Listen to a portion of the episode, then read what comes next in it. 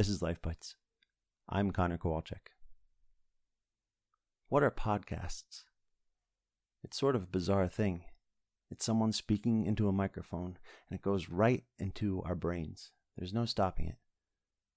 They say your hearing is the one sense you can never turn off. You can close your eyes, and when you're sleeping, your eyes are no longer taking in information.